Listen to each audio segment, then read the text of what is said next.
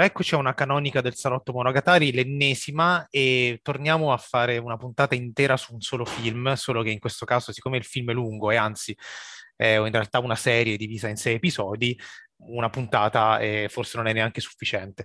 Per cui c'è Alberto Libera, ciao Albe. Ciao, ciao, grazie dell'invito. E grazie a te, e come avete letto nel titolo parliamo di Esterno Notte di Marco Bellocchio, che è la seconda incursione di Bellocchio nella, nell'affare Moro, eh, che lui in varie interviste ha affermato più volte che sia un po' una sua ossessione, si è letto di tutto e si vede anche, ha letto anche tutte le, eh, tutti i libri scritti dai brigatisti pentiti, ad esempio, quindi c'è molto il tema del punto di vista dei brigatisti non concordi con, con l'esecuzione finale. Eh, il primo era ovviamente Buongiorno Notte, che adesso, tra l'altro, sperando che non l'abbiano tolto, lo trovate anche su Netflix, quindi nel caso qualcuno volesse fare il confronto, eh, è ancora presentissimo. Eh, il film, come sappiamo, sono sei episodi, credo che la serie sarà leggermente diversa, nel senso che ci saranno delle scene in più, da quello che ho capito. Eh, però le due parti uscite al cinema, la seconda ancora la trovate al cinema e in qualche sala in Italia fanno la maratona, le fanno tutte e due insieme, quindi io non ho avuto occasione di guardarle attaccate, ma mi sarebbe piaciuto. E, e, sono sei episodi nel vero senso della parola perché ogni episodio ha un protagonista differente.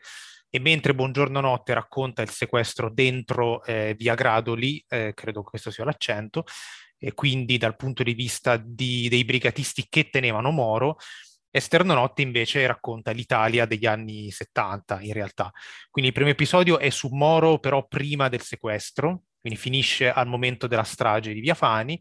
Il secondo è su Cossiga, eh, personaggio molto poco approfondito in relazione alla questione Moro, di solito si parla di Andreotti, invece è veramente essenziale il ruolo di Cossiga a livello di, di, di, di senso di colpa e di... Comunque adesso ne parliamo.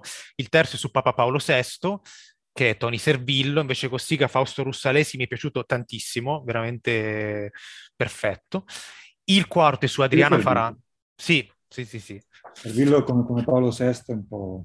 È vero, sono d'accordo che Russalesi ruba e mi è piaciuta molto anche la, la Faranda, che è il quarto episodio, e che eh, anche lì è il punto di vista di una brigatista che però non era in, in via Gradoli, quindi anche questo è un, è un, punto di vista esterno. Il quinto è su Eleonora Moro, una notevole Margherita Bui, e il sesto invece è una specie di, insomma, eh, così, di resa dei conti finale di tutti i personaggi con un pezzettino iniziale addirittura meta cinematografico. E adesso lascio la parola ad Alberto dopo aver fatto l'incipit e ci dice cosa ne pensa delle mille cose che ci sono in questa opera mondo. Eh, guarda, in realtà non so nemmeno da, da dove iniziare. Eh, forse, forse bisognerebbe eh, anzitutto inquadrarla in maniera così eh, produttiva, no? cerchiamo di, di, di, prenderla a strati concentrici e poi cercare di arrivare al nucleo magari. E questo in realtà, scusa la, l'aneddoto, l'aneddoto eh, personalistico, però andai al cinema a vedere l'Esterna Notte parte 2 proprio poco dopo aver dovuto rivedere per questioni lavorative Il gatto pardo di, di Visconti. E... Ehm, Altro affresco sul paese, infatti. Esatto, esatto. Sì, poi vabbè, non è questa la sede, però forse i, i dati di in essi, i dati di congiungimento tra, due, tra, le due opere sono francamente molti di più di quelli che possono sembrare a prima vista. Però vabbè, qui quello che intendevo prendere in esame è proprio una ragione puramente produttiva. No? Quindi abbiamo eh, il 1963 abbiamo una Titanus che offre a Visconti un certo tipo di sostegno economico-finanziario per portare avanti un progetto così massimalista. Eh, e poi bisogna fare questo tragico flash forward al 2022 e a Esterna Notte che invece diventa una fiction televisiva. Cioè, sono due grandi opere sostanzialmente di sintesi di un periodo della storia d'Italia, eh, chiaramente molto diverse, molto, eh, molto più ripiegate ovviamente nell'intimismo quasi eh, psicodrammatico, no? da psicodramma onirico il film di Bellocchio e invece eh, da grande, grande affresco storico eh, quello di Visconti. Però eh, mi stupisce che insomma, il, il, parallelismo sia così evidente eh, e sia soprattutto così capace di inquadrare quella che è veramente il grosso, quello che è veramente il grosso problema di una cinematografia che non ha più le risorse per darsi come eh, come progetto culturale, no? per cui il Gattopardo fa, uh, è, mi pare il primo, non ricordo qual era il, il traguardo che raggiunse poi livello di incasso il Gattopardo, lessi qualche giorno fa, però comunque fece sfracelli al botteghino, Esterno Notte la prima parte mi pare raggiunto a fatica i 170.000 euro di incasso, uh, questa, la seconda credo non arriverà neanche a quella cifra, chiaro è un momento storico molto diverso anche per le sale, con tutto quello che sappiamo, eccetera, eccetera, però insomma, eh, il, è, è, un progetto televisivo, un film di sei ore, bla bla bla, insomma, possiamo dire tu, tutto quello che, che vogliamo, però eh, l'inquadramento è questo, cioè la necessità di dover in qualche misura frenare le proprie ambizioni di ricostruzione della storia e passare invece a una sorta di rilettura tutta ripiegata, tutta intimista, che diventa sì una cifra chiaramente una cifra autoriale, ma anche una necessità, un'imposizione produttiva. Cioè questo è anzitutto esterno noto, è quasi, è veramente un film raggelato sotto tutti i punti di vista, a mio parere. Sono, sono d'accordo, mi piace molto questo inquadramento perché mi fa, mi fa pensare al fatto che c'è sicuramente una, una spinta produttiva, come dici tu, è però una spinta produttiva che si sposa benissimo col tipo di regista che è Bellocchio, che se lo guardiamo nel cinema politico degli anni 60-70, quando ha iniziato, era parecchio anomalo, perché era comunque uno che guardava la politica da un punto di vista più privato, cioè passava attraverso la famiglia, le ossessioni, e quindi sembrava strano. E invece eh, diciamo, eh, come paradigma ha vinto lui, nel senso che eh, questo genere esatto. di film invece adesso funziona molto meglio. Eh, per cui se lo inquadriamo eh, non solo nel contesto dell'epoca, ma nel contesto proprio della sua filmografia, Esterno Notte è un canto del cigno, perché eh, lui inizia, pugni in tasca, la Cina è vicina, praticamente parla di politica attraverso questioni familiari, anche puramente concrete nella Cina è vicina attraverso l'utero de- delle donne quasi, de- delle protagoniste. E l'unica anomalia è Sbatti il mostro in prima pagina, che è un film eh, che vuole essere invece sociale, nel senso insomma, più vicino a certe idee dell'epoca. E... Fuoco, insomma. Eh, sì, sì, sì. Infatti... Detto, però è un, progetto, è un progetto con molte teste, è un, gian- è un giano polifronte quello di, Esattamente. in prima pagina che è difficile anche inquadrare all'interno della filmografia bellocchiana.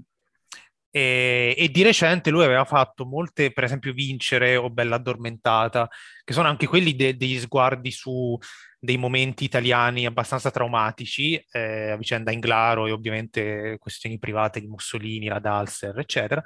E quindi sono questioni che però lui ha visto anche in quel caso da un'ottica intimista, diciamo, eh, per cui non poteva evitare di farlo anche con Esterno Notte, che è un grande film sulla colpa, e siccome il tema della colpa, della religione, anche delle ossessioni religiose è un tema molto bellocchiano, la malattia mentale, insomma tutti i temi che abbiamo scoperto, anche se un po' si sapeva da Marx può aspettare, ma anche prima, che sono temi della sua infanzia purtroppo, e, e lui li, li, butta dentro alla storia italiana e per cui abbiamo il Cossiga bipolare, eh, abbiamo il, addirittura eh, il senso di colpa di Eleonora Moro, perché il segmento di Eleonora Moro è stupendo perché sembra quasi che lei voglia fare di più e non lo fa. Quindi c'è anche un senso di colpa della famiglia nel non aver, non aver fatto abbastanza, cioè non si salva nessuno.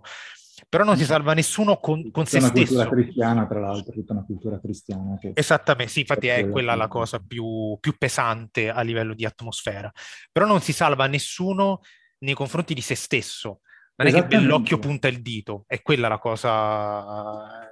È quella la cosa soprattutto a non salvarsi è Bellocchio stesso nel senso che poi il film, secondo me, anzitutto va inquadrato come una sorta di capitolo terminale di questa analisi di Bellocchio, anzi di questo percorso di Bellocchio che lo sta portando a fare i conti con i propri fantasmi. Cioè questo è chiaramente un film speculare a Marx può aspettare, cioè ancora una volta Bellocchio fa i conti prima con dei fantasmi privati, che era appunto la morte, il suicidio del fratello, tutte le sue complesse vicende biografico-familiari, adesso fa conto invece con i suoi fantasmi collettivi, no? con, con, il dramma mai, mai risolto, del, eh, che, che, poi è chiaramente da, da, da traslitterare anche su un piano ovviamente nazional-popolare, però la morte di Moro, quindi insomma è veramente il capitolo terminale di una lunga seduta di psicoterapia che adesso Bellocchio sta in qualche misura portando avanti con,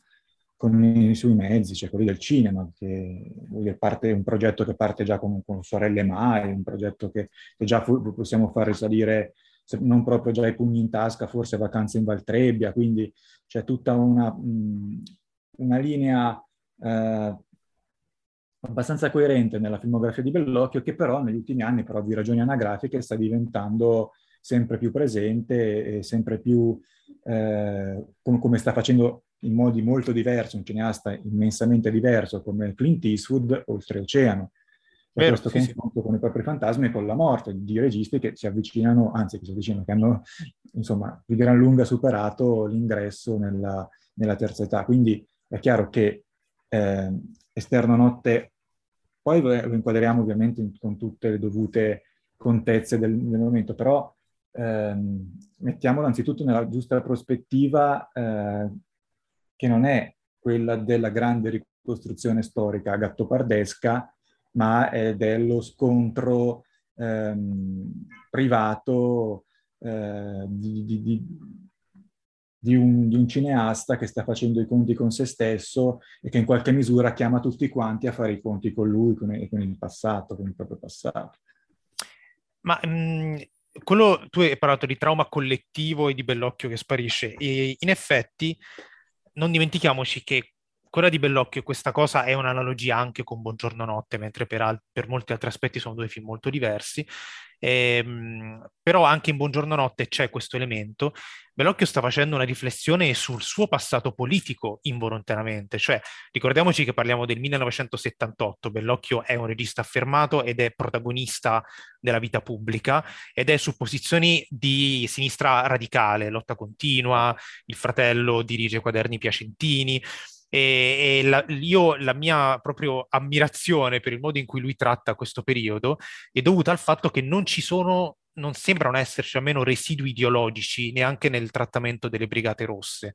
Cioè Bellocchio fa un'autentica riflessione sulla eh, mi permetto di dire, forse anche sui suoi errori, su quelli che lui ritiene degli errori, dei, dei, fanatismi giovanili o insomma un momento storico violento, turbolento, e, e, lo guarda con la serenità, il distacco di un anziano, appunto, come dicevi, di una persona che guarda indietro e rivede quell'epoca. Eh, non con molta condiscendenza, cioè con mo- molta comprensione, però non con molta condiscendenza anche nei confronti dei compagni che sbagliano eh, nei, dei compagni dell'epoca, mettiamola così. E questo è un elemento parecchio eh, innovativo perché comunque anche moltissimi grandi registi italiani, che eh, alcuni sono scomparsi anche da poco, eh, non hanno davvero fatto i conti con quel tipo di impegno politico lì eh, di quel periodo. E Bellocchio invece lo sta facendo ed è qualcosa di molto eh, molto radicale, mettiamola così. Sì, anche perché questo, cioè la Prima Repubblica è veramente un, un rimosso collettivo, come dire, straordinario.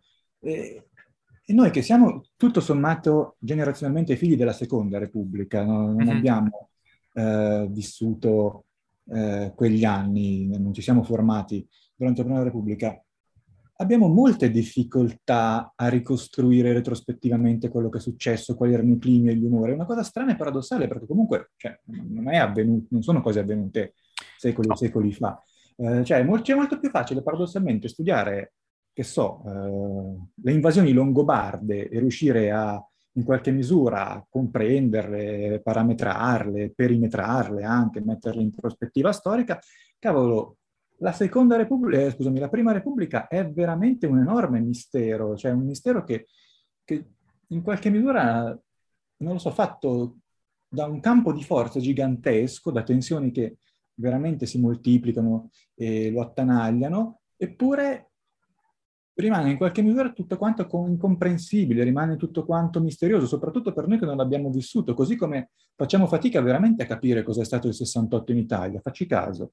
Sì. Eh, son, è veramente un gigantesco rimosso collettivo e che ancora una volta fatica a creare quella comunicazione intergenerazionale di cui parla lo stesso Bellocchio negli ultimi suoi film, a partire appunto dai, dai film sulla famiglia, no? dai, dai conflitti generazionali delle sorelle, eccetera. eccetera. Eh, questo è veramente sconvolgente, sono d'accordo, quasi capiamo meglio il periodo fascista perché è stato raccontato esatto, di più esatto. e meglio. Eh, mentre gli anni, il 68, ma ovviamente anche in seguito gli anni di piombo, che hanno vissuto i nostri genitori, non i nostri trisnonni, eh, sono un grande rimosso collettivo, oppure sono raccontati dal di dentro da film dell'epoca, ma non è la stessa cosa, e, ehm, ed, è, ed, è, veramente un, un'anomalia, un'anomalia nel modo, per esempio la questione Moro, eh, sia leggendo i vari libri sul, sulla, sulla, faccenda che guardando ovviamente anche il Fini Bellocchio, è una grande autoriflessione del Partito della Democrazia Cristiana su se stessa, fatta dal, dal presidente della DC per noi la democrazia cristiana è il nulla, perché è un partito che non esiste, non ci sono neanche i retaggi, ci sono retaggi volendo, ma e, e invece è stato, era, era, fondamentale nella vita dell'epoca, quindi non riusciamo a immaginarcelo. E Moro, esatto, e Moro ci permette di guardarla dal di fuori perché fa questi anatemi che sono ripetuti nei film, eh, questi anatemi nei confronti dei compagni di partito, che sono anche delle riflessioni per il futuro, fondamentalmente.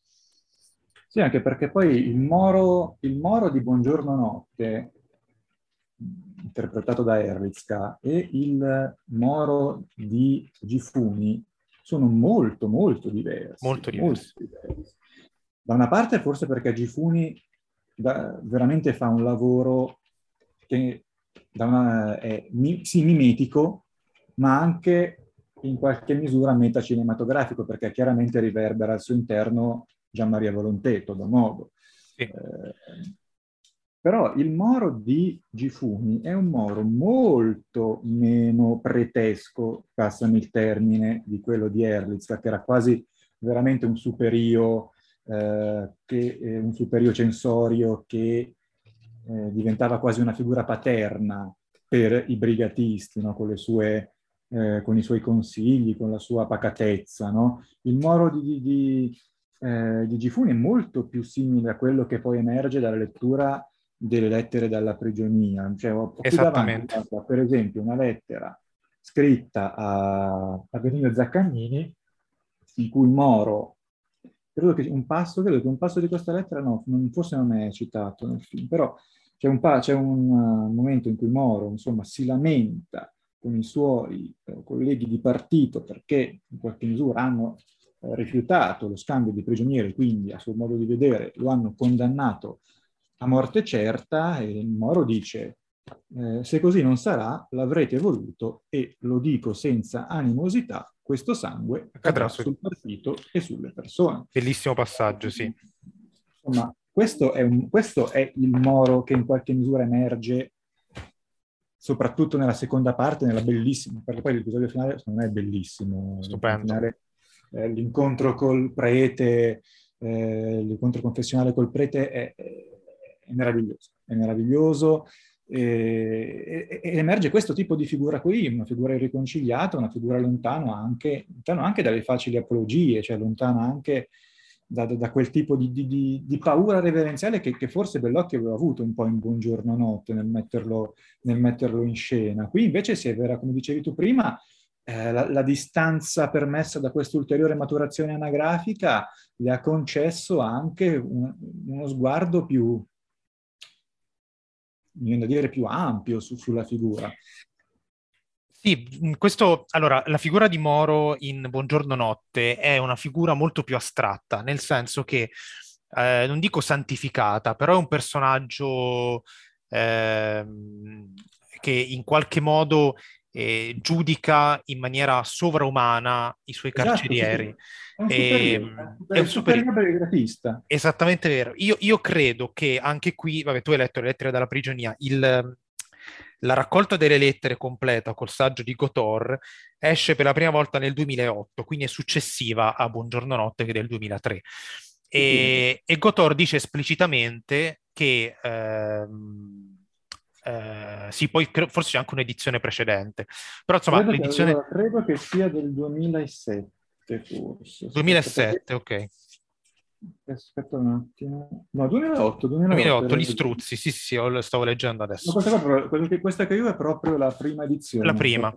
E, e questo è molto interessante perché Gotor, Gotor dice esplicitamente eh, che Moro andrebbe restituito alla sua dimensione umana e leggendo tutte le lettere, cioè anche quelle che non vengono pubblicate, che sono la maggior esatto. parte, esatto. questo emerge. Quindi ovviamente il Moro di Esterno Notte è un Moro umano che lotta per la sua sopravvivenza e è interessante l'interpretazione di Gifuni ehm, perché, ecco, io ho notato questo particolare che mi ha molto divertito, eh, Gifuni lo impersona anche restituendogli delle caratteristiche eh, che non associamo solitamente a Moro. Per esempio, ci sono dei passaggi in cui Moro fa dei gesti e usa delle espressioni che sono tipicamente pugliesi eh, e sono eh, anche, anche, nella scena del confessionale.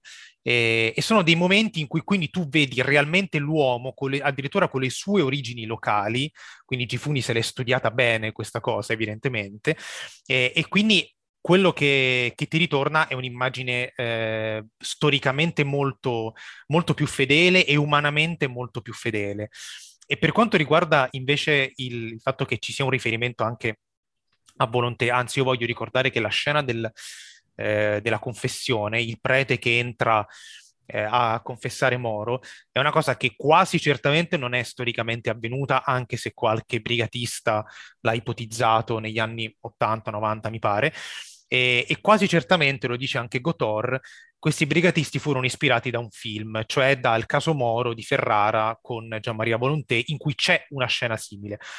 E questo è uno dei tanti esempi, visto che eh, tu hai parlato di, di metacinema, eh, perché Esterno Notte è pieno di metacinema. Pieno, Quindi pieno. potremmo parlare di, di, questo, perché lo è non solo nel personaggio di Moro e nei vari indizi che dissemina eh, Bellocchio, eh, però ecco, in tante, in tante, manifestazioni, mettiamola così, eh, il manifesto di Anima Persa all'inizio, quando Moro cena a casa da solo, ah, alla radio c'è eh, Rosi che parla di Cristo si è fermato a Eboli, che inizialmente doveva essere una serie tv come Esterno Notte, quindi insomma sono questi riferimenti, eh.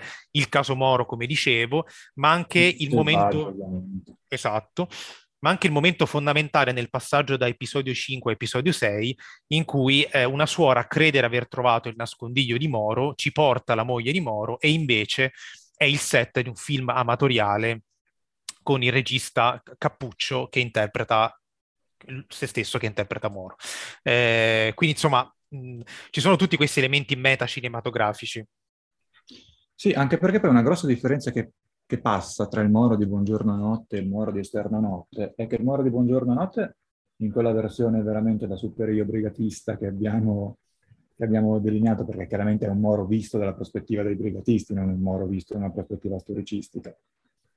Eh, dicevo, il, il Moro eh, di Buongiorno Notte parla, dialoga, ascolta i brigatisti. Il Moro di Esterno Notte dice, io qui non ho parlato con nessuno, quando mm. vede il sacerdote dice è la prima volta che parlo con qualcuno. Quindi sì. è un Moro veramente eh, completamente isolato, è un Moro che eh, è stato lasciato, come dire, veramente nel suo, eh, nella sua dimensione di, imprendibile in qualche misura, cioè come per dire che se da una parte in eh, in, Buongiorno Notte c'era questo tentativo di, di, di dare eh, di Moro una lettura, se vuoi, tutto sommato filtrata da una prospettiva specifica, che è quella appunto dei brigatisti, come si è detto. Qua invece la sua figura, per quanto più presente, per quanto poi eh, Gifuni sia la prima persona nei credits, in realtà rimane un prisma, un prisma inafferrabile, cioè eh, rimane quel, quel veramente, soprattutto da questo punto di vista, non tanto per eh, il clamore che ha suscitato l'evento, ma proprio per, per questo suo essere veramente così sfuggente, così imprendibile, così difficilmente etichettabile, eh, una personalità che perfettamente incarna quella figura fantasmatica di cui parlavamo prima, cioè quel fantasma assoluto della Prima Repubblica. Moro diventa molto più, per esempio, di, di un Andreotti, che poi chiaramente è diventato giustamente una maschera grottesca con, con Sorrentino, no? ma, ma, Andreotti si prestava a quel tipo di lettura ehm, così de, de, di quel periodo della Prima Repubblica. Anche un po' deumanizzante, eh, diciamo. Del... Esatto, deumanizzante, secondo poi que- quella frase montanelliana che diceva, eh, ogni tanto le diceva giusto anche Montanelli, che diceva appunto la Prima Repubblica è finita ma vi mancherà alla fine, cioè, ma poi vi mancherà.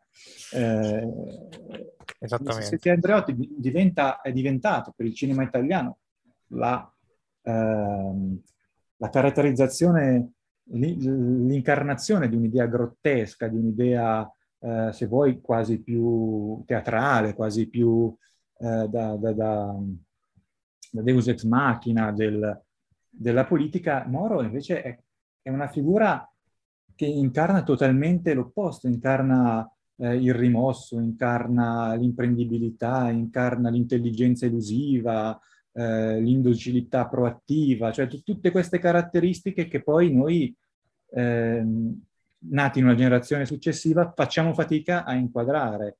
Eh, e anche questo che ho trovato straordinario del ritratto che, che, che Bellocchio fa, eh, fa di Moro.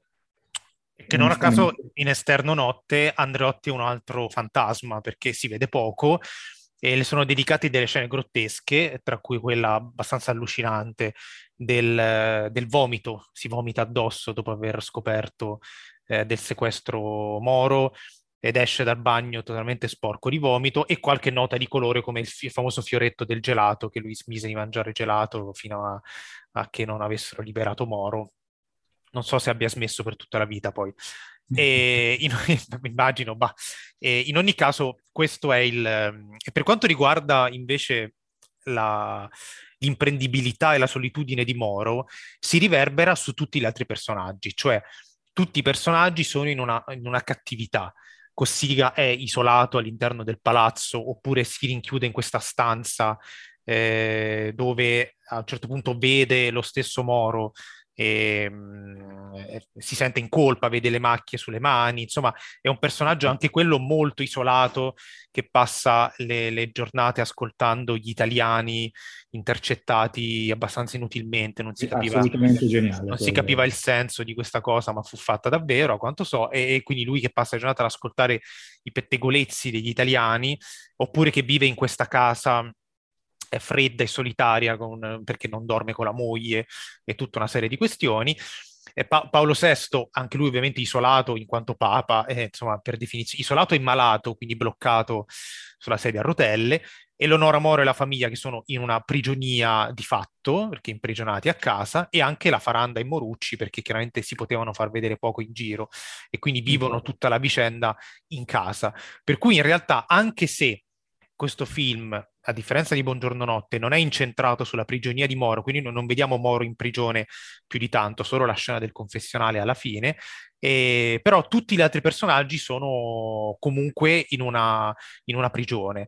E, esatto. e, quindi eh, questa imprendibilità e questa, questo isolamento del personaggio di Moro eh, si riverbera su tutti gli altri e, e li rende la cosa strana quindi quello che emerge guardando il film è che li rende tutti molto simili, quindi logicamente dovrebbero empatizzare gli uni con gli altri, però tutti terribilmente distanti, quindi in realtà non c'è un minimo di, di, eh, di, collegamento, nessuno aiuta nessuno, quello che emerge alla fine è che nessuno riesce a fare qualcosa per Moro e neanche per se stesso, per gli altri.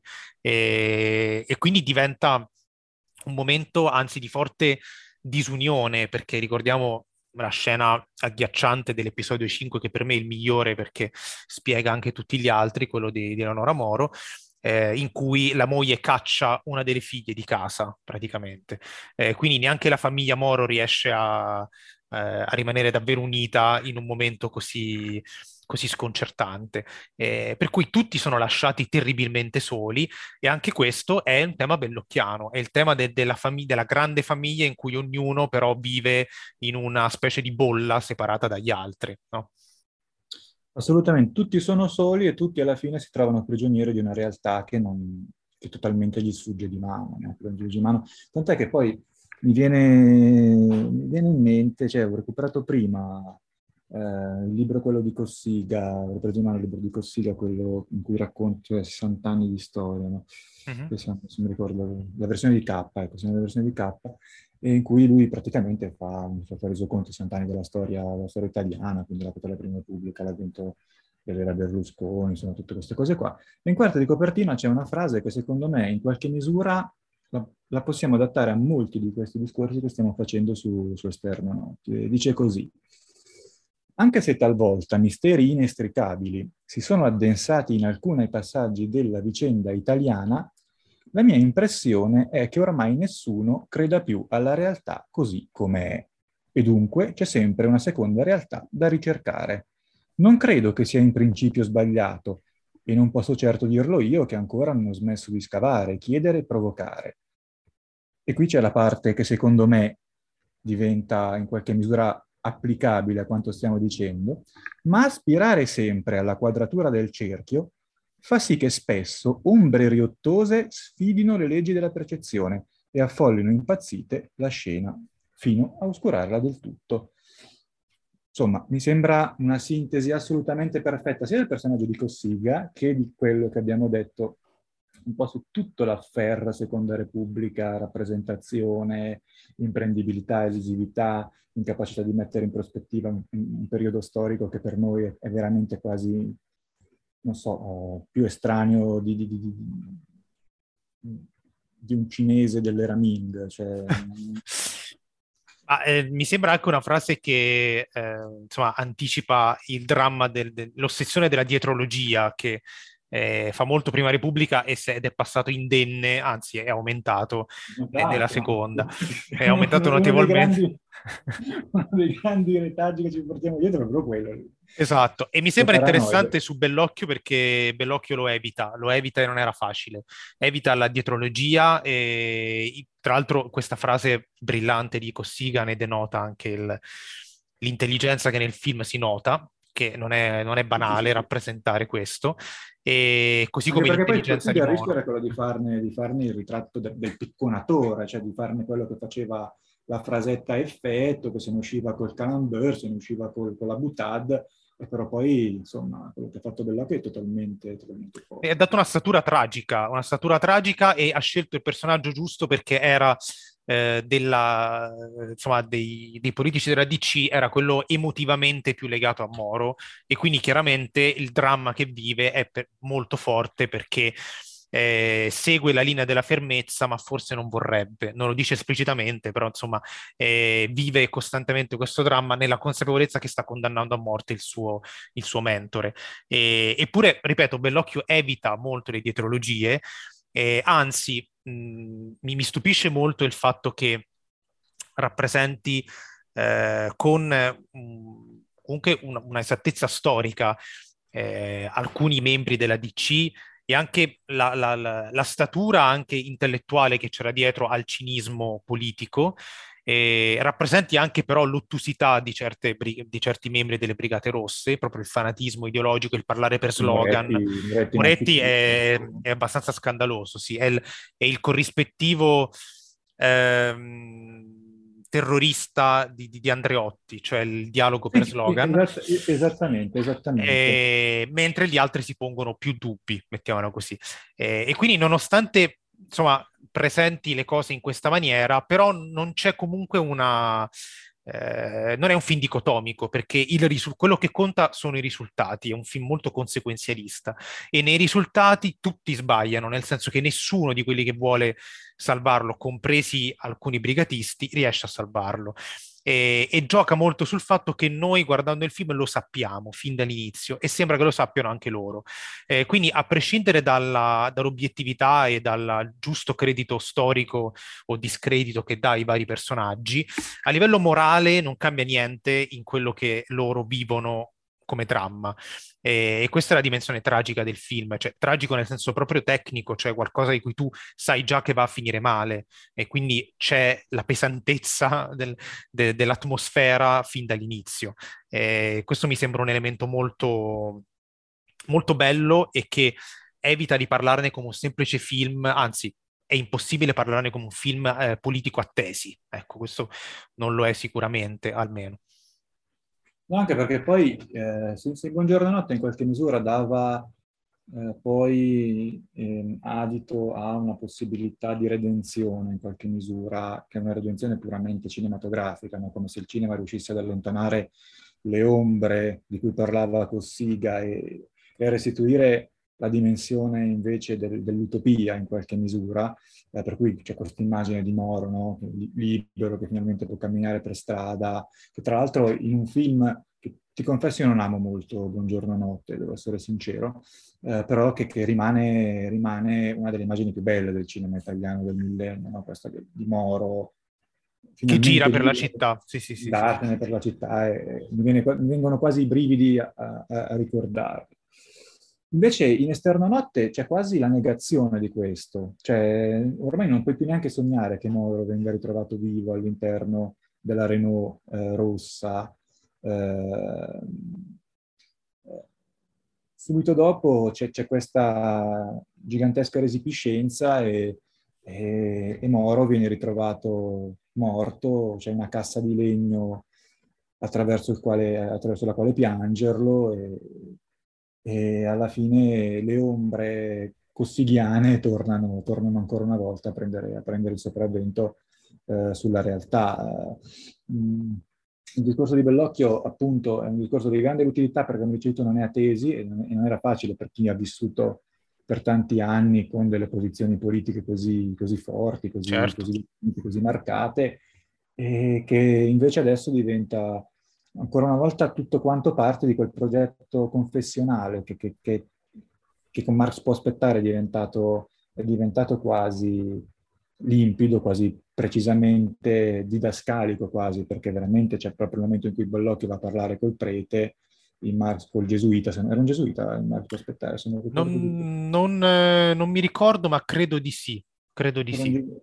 Era il direttore, no, di... Sì, che era stato il confessore anche di Pasolini, di, di Civiltà Cattolica. Eh sì, sì, sì. Eh, non mi ricordo il comunque, nome. E comunque, voglio dire, ehm, attraverso questo processo lui ha completamente fatto eh, ammenda di, di, di, quella che è stata la sua...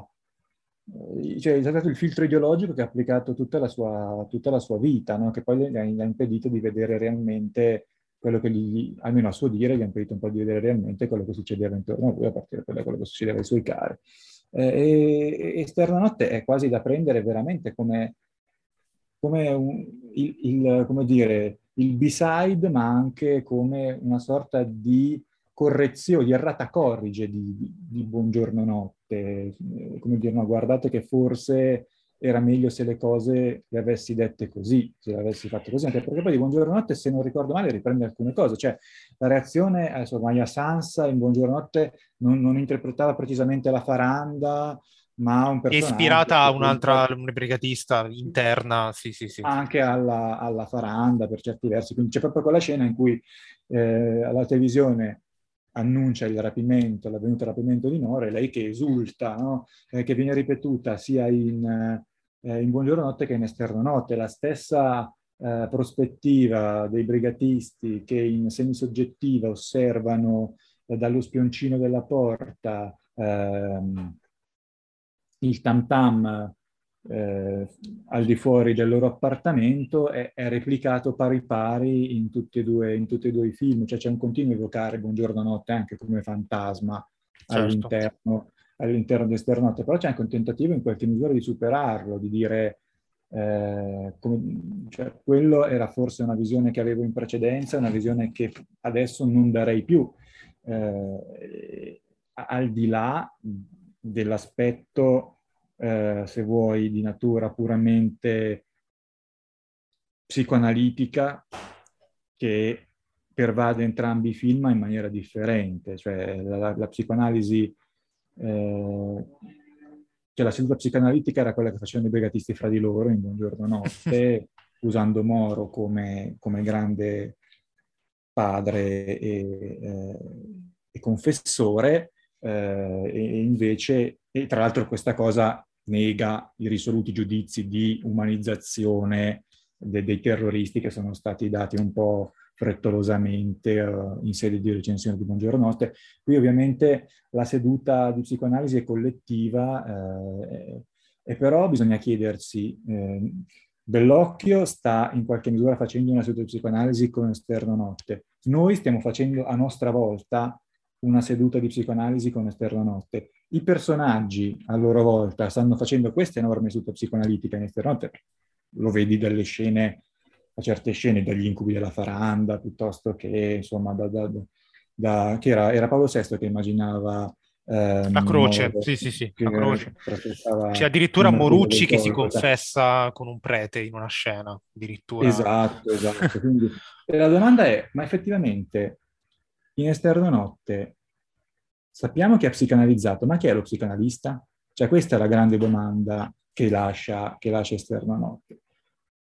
La mia impressione è che non ci sia, nel senso che da questo punto di vista è un film molto più pessimista di Buongiorno Notte, cioè in cui davvero la questione della solitudine di cui dicevamo prima è, è ineliminabile e quindi mi sembra che ognuno di loro si faccia autoanalisi e, e, che appunto ne concluda che non ha fatto abbastanza.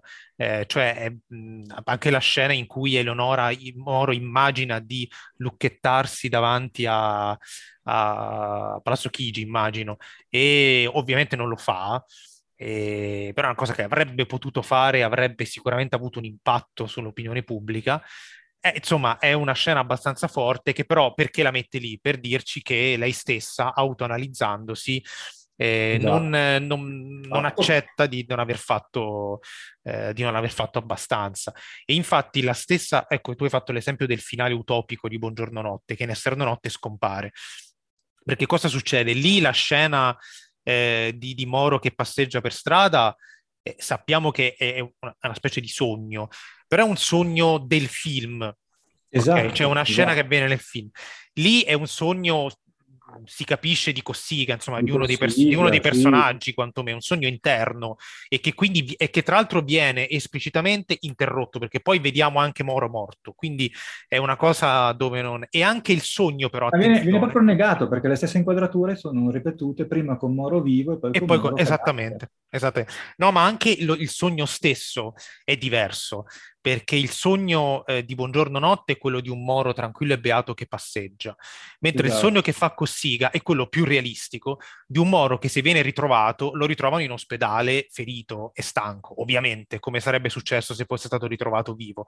Eh, quindi anche il sogno in realtà è molto più fa, realistico. Cosa fa, Moro, cosa fa Moro dopo essere stato ritrovato? Cioè, proprio, scusa il francesismo, ma manda letteralmente a fanculo tutti. Sì, recita la famosa frase del memoriale che lui non ha più niente a che fare con... Uh, con la DC. Esatto, esattamente, esattamente. Cioè, e riprende ancora una volta il, il moro delle lettere, cioè il moro,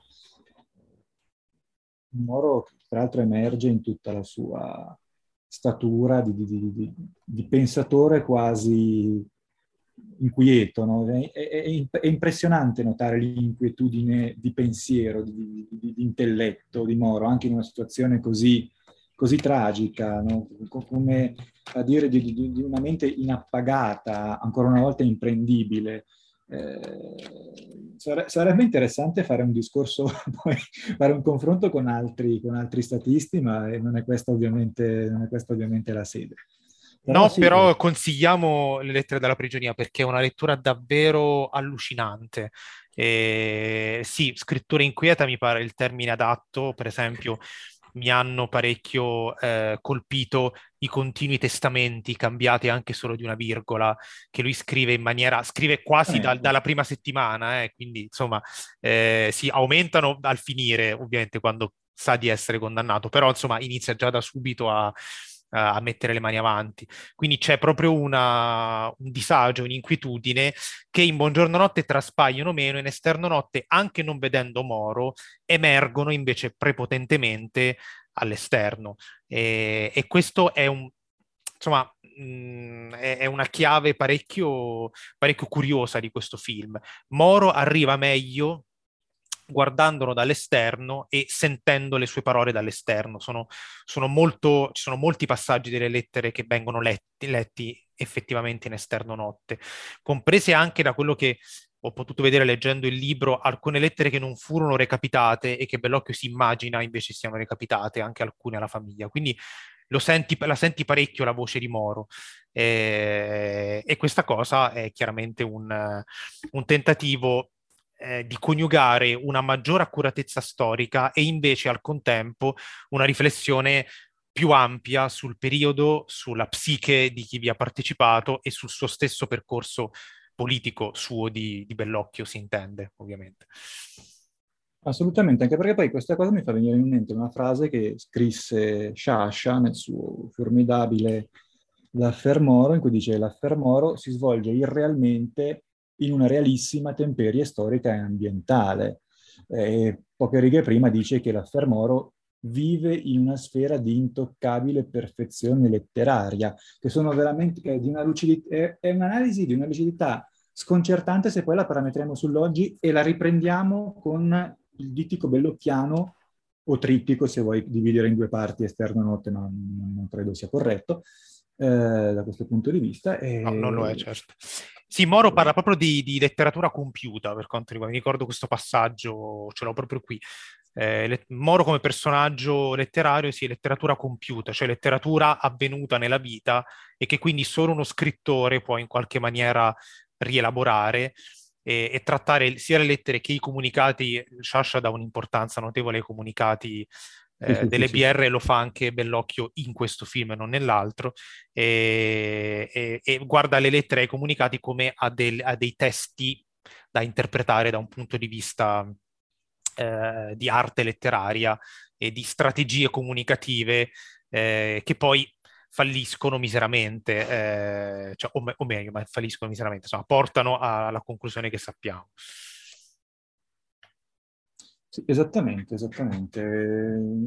Eh, anche il testo di Sciascia onestamente poi sarebbe da consigliare a latere, anche perché se io lo, lo lessi anni, anni, anni fa e al confesso di averlo ripreso in mano, se non per, per pizziche e bocconi riprendendo alcune frasi. Eh, però la, la, la, figura, la lettura di Moro che emerge è completamente diversa da quella della storiografia critica a cui siamo abituati sì. a, a, inserirla ed è tra l'altro una, lettu- una lettura parecchio più parecchio meno condiscendente, eh, parecchio più problematica. Se ricordi, addirittura se mi, rimase impresso, mi, rimase impresso, un passaggio in cui, se non ricordo male, diceva che Moro non fu mai, non fu mai un grande statista, cioè non fu mai un grande politico, fu, fu, fu invece una persona eh, di grande intelligenza, di grande tenacia, ma non di grande perspicacia politica.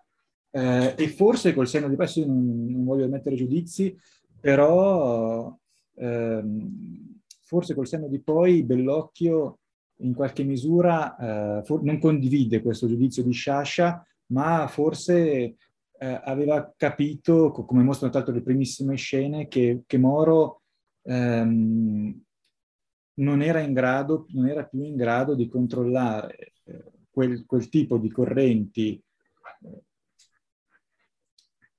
chiamiamole paraandreottiane, eh, della DC che poi l'hanno superato a destra effettivamente. Eh, esattamente, esattamente. E, io mi ricordo che Sciascia, ce l'ho anche qui, è parecchio più eh, anatemico, mettiamola così, con tutti i personaggi, sia con i brigatisti che con le DC che con Moro stesso. E, ehm, e c'è un passaggio in cui eh, Sciascia parla di, della telefonata che fa un brigatista al dottor Tritto per dire dove ritroveranno il cadavere di Moro. Telefonata che Bellocchio riprende alla fine di Esterno Notte e che decide di far interpretare eh, a Morucci, quindi decide che Morucci il brigatista, il brigatista che ha più pietà eh, insieme alla Faranda, mentre Sciascia non si sapeva e credo non si sappia ancora chi è esattamente quello che ha telefonato tra di loro, e Sciascia dice, forse ancora oggi il giovane brigatista crede di credere si possa vivere di odio e contro la pietà, ma quel giorno, in quell'adempimento, la pietà è penetrata in lui come il tradimento in una fortezza, e spero che lo devasti. Quindi cioè, eh. lo, lo, lo demolisce. Bellissimo. In cui invece Bellocchio decide di, che quel brigatista sia Morucci, che eh, durante il film ha già eh, espresso delle posizioni più moderate anche per influenza della Faranda. Eh, e quindi anche in questo piccolo dettaglio, secondo me, evita l'anatema morale, eh, pur riuscendo a parlare di pietà e di eh, e anche di annipimento del proprio dovere, perché poi alla fine loro obbediscono alla direzione strategica di Moretti, anche se non sono d'accordo. E così come Cossiga forse non è d'accordo con la strategia di Andreotti, con la linea della fermezza, però comunque obbedisce. Quindi c'è anche una, un discorso volendo, ma andiamo veramente, sono troppo lunghi, su, sul potere, su, su, come funziona il potere e su quanto siano impotenti gli uomini de, de, del potere, che è un tema che insomma eh, attraversa molto cinema eh, italiano politico, sia recente che non. Forse il migliore anche perché eh sì. qua, se, se, le, se, le, stanze del potere spesso nel cinema italiano sono state riprese così dallo spioncino senza volerci entrare, lasciandole nella loro grigia tetraggine, eh, qua invece Bellocchio ci, ci, entra anima e corpo, ma ne mostra eh, questa morbosità eh, e questa, eh, dire, e questo decadimento spirituale, se vogliono, cioè questa incapacità di comprendere se stessi, gli altri, il proprio ruolo, eh, che, che, che, tra l'altro è lo stesso discorso che faceva Petri con l'indagine su un cittadino al di sopra di, di ogni sospetto, non so, il grande cinema ovviamente se si parla si parla sempre. E la figura di Cossiga credo che riesca un pochettino a essere la sintesi di tutte queste cose qui, cioè riesca a essere la sintesi di, di, di uno svilimento intellettuale e se vuoi anche estetico, no? eh, uno svilimento culturale eh, che, che, che, porta scritte le, le, stimmate sul proprio corpo, in questo caso sulle mani mm. eh, nel film, e, e, che però diventa veramente fortunatamente non la, la farsa del potere, ma la, tra- la grande tragedia del potere. È verissimo, è verissimo. Cossiga credo che sia uno dei punti chiave di Esterno Notte ed è verissimo che forse il grande... È il punto chiave. Lui, sì, lui ed Eleonora Moro sono, infatti in un caso la scena più importante è la telefonata fra loro due. Tra loro due, sì. E, ehm, e credo che il merito di questo film eh, sia proprio quello di aver evitato per una volta di parlare del potere italiano in modo farsesco. Non che non ci esatto. piaccia anche quando viene toccato il grottesco, perché sono un fan sia di film come Il Divo che Il Caimano o simili, però insomma eh, restituire un evento così tragico alla sua effettiva dimensione tragica è un grande merito di questo particolare film di Bellocchio e lo rende un, uh, un'opera sulla quale forse andrebbero parametrizzati i prossimi film politici eh, insomma, che si faranno in Italia, spero.